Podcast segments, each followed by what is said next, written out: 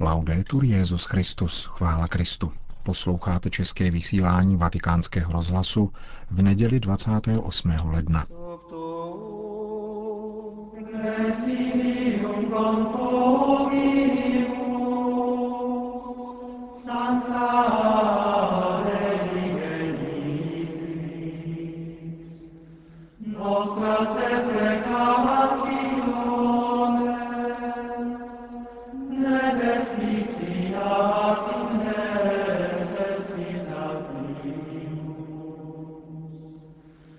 Petrův nástupce sloužil dnes dopoledne v římské bazilice Pany Marie Větší mši svatou z liturgické připomínky přenesení ikony Salus Populi Romány, připadající na poslední lednovou neděli.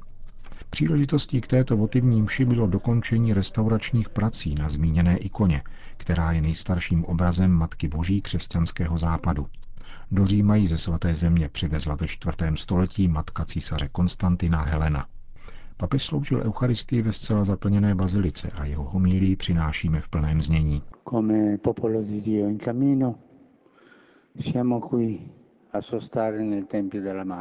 Jsme zde jako putující boží lid, abychom přebývali v chrámu Matky. Přítomnost Matky činí pro nás děti tento chrám domovem. Spolu s mnoha pokoleními Římanů v tomto matčině domě objevujeme svůj domov.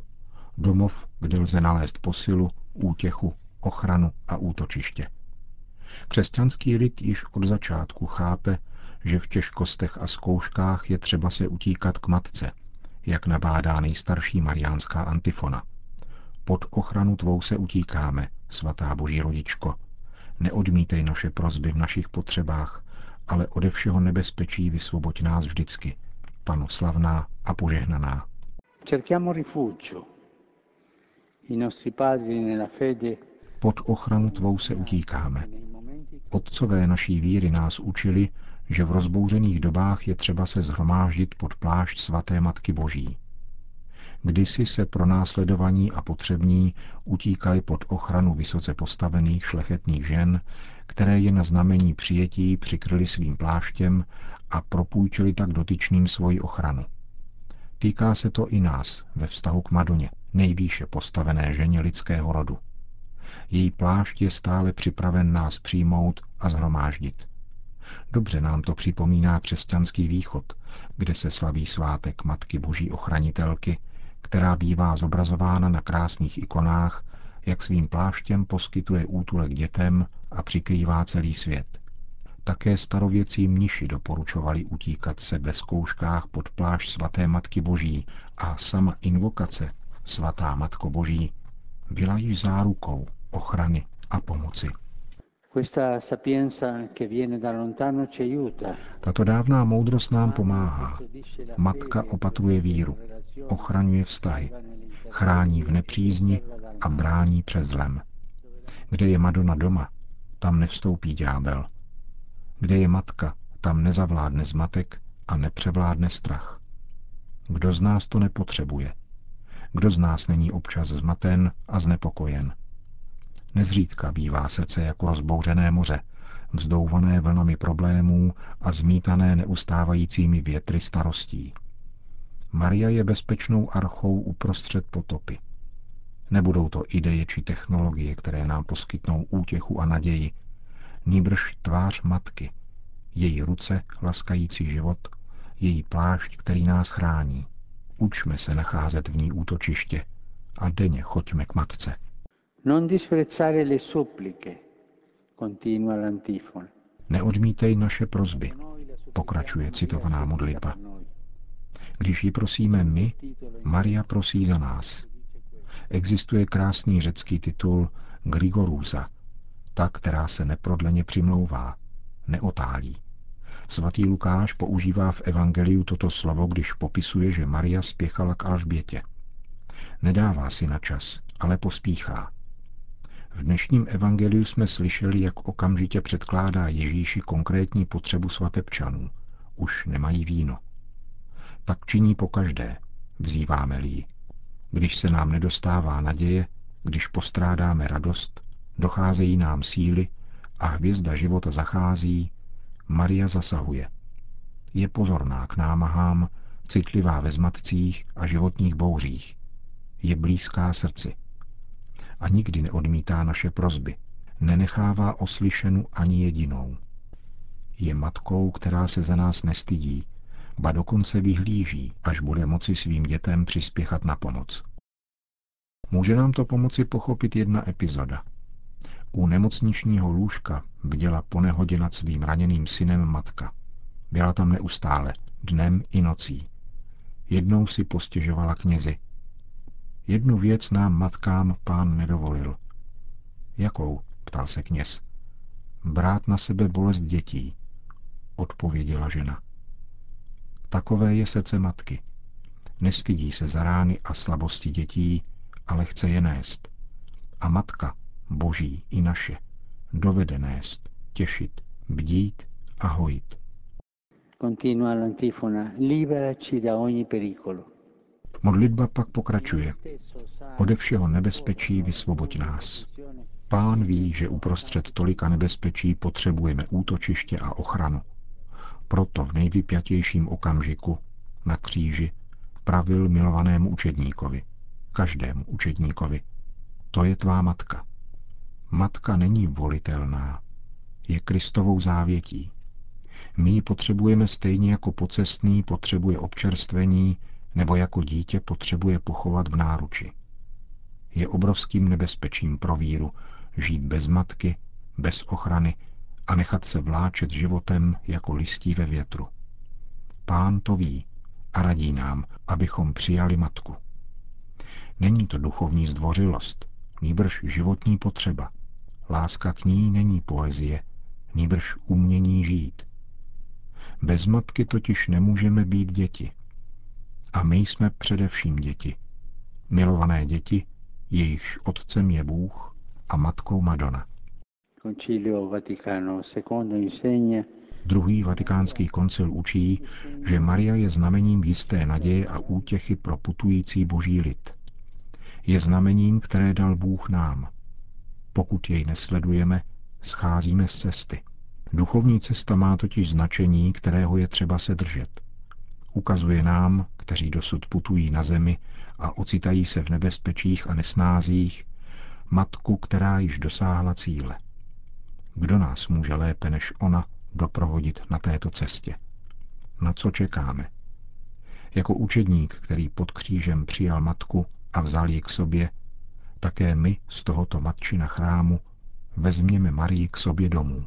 Vzhledem k matce nemůžeme být neutrální nebo odtažití. Jinak ztratíme svoji identitu dětí i svoji identitu lidu a budeme žít křesťanství skládající se z ideí a programů, bez důvěry, bez něhy a bez srdce. Jenomže bez srdce není lásky. A víra riskuje, že se stane líbeznou pohádkou zašlých časů. Matka však děti opatruje a připravuje. Miluje je a chrání, aby milovali a opatrovali svět. Vynasnažme se, ať je tato matka stálým hostem naší každodennosti u nás doma, naším bezpečným útočištěm. Každý den svěřujme jí. Vzívejme ji v každém zmatku. A nezapomínejme se k ní vracet s poděkováním. E non dimentichiamoci di tornare da lei per ringraziarla.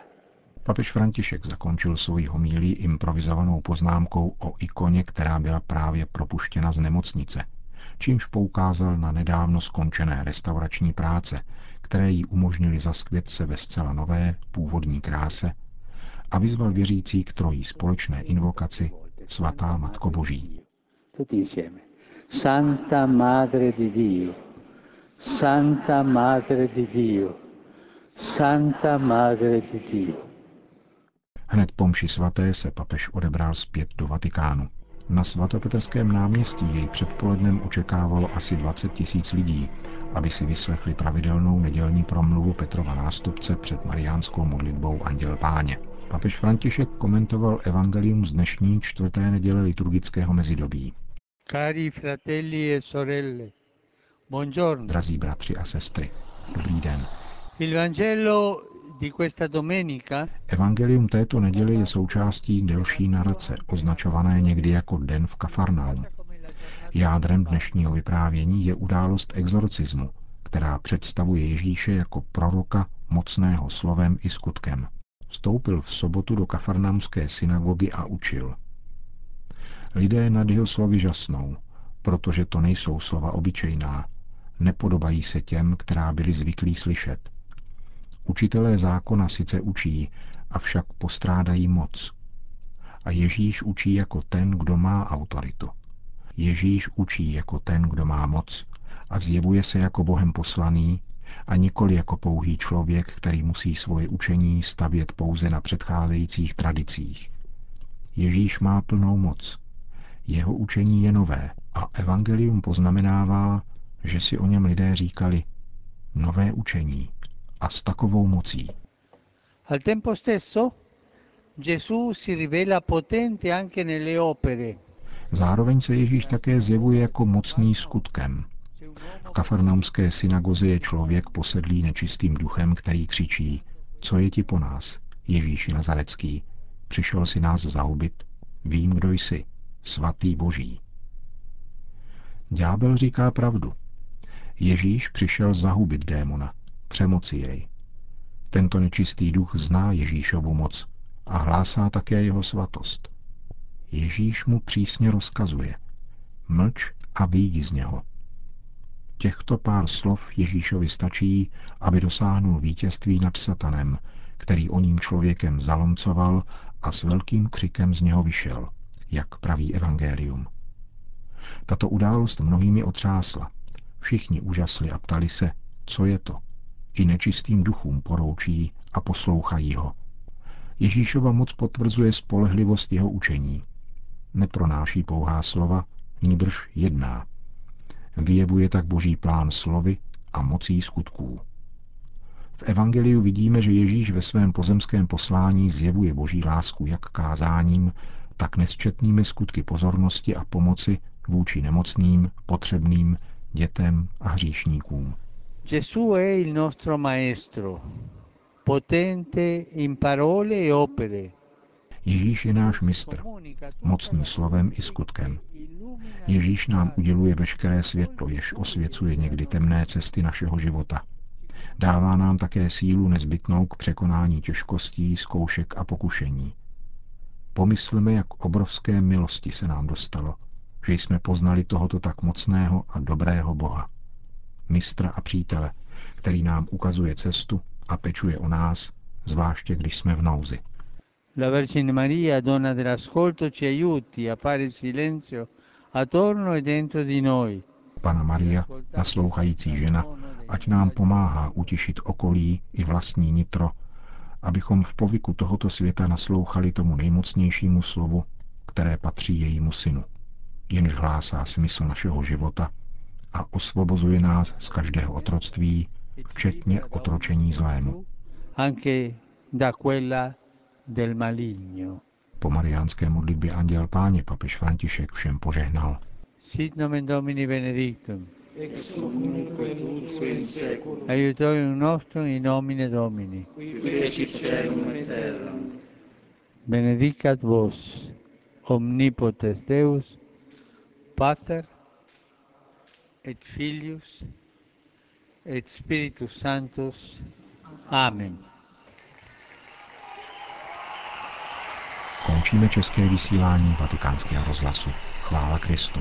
Laudetur Jezus Christus.